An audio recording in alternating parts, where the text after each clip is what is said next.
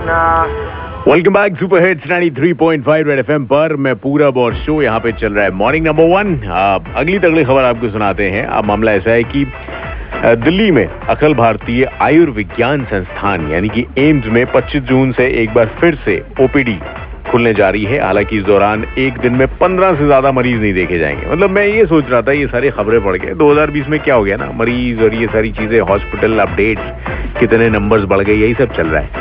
ओ भाई, जा यार, बस बहुत हो गया। 2020 21 में देखते हैं, उम्मीदें बनाते हैं। अब तो बढ़िया वाली, फ़िलहाल।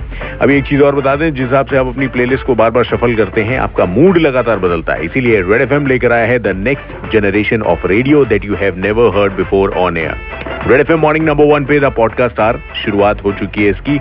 और मूड कोई भी हो, सारी वैरायटी के एपिसोड्स यहाँ पर आपको मिलेंगे। सिर्फ़ आपको करना यह है कि 11 से 12 बजे। बिल्कुल सारे काम वाम निपटा कर आराम से थोड़ा रेडियो के करीब आकर सुनना मत भूलना।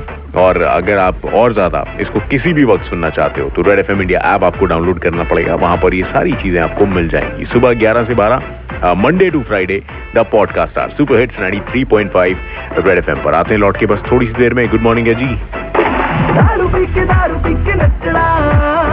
चाय वाय क्या कर रहे हो? गुड मॉर्निंग है जी बजाते रहो।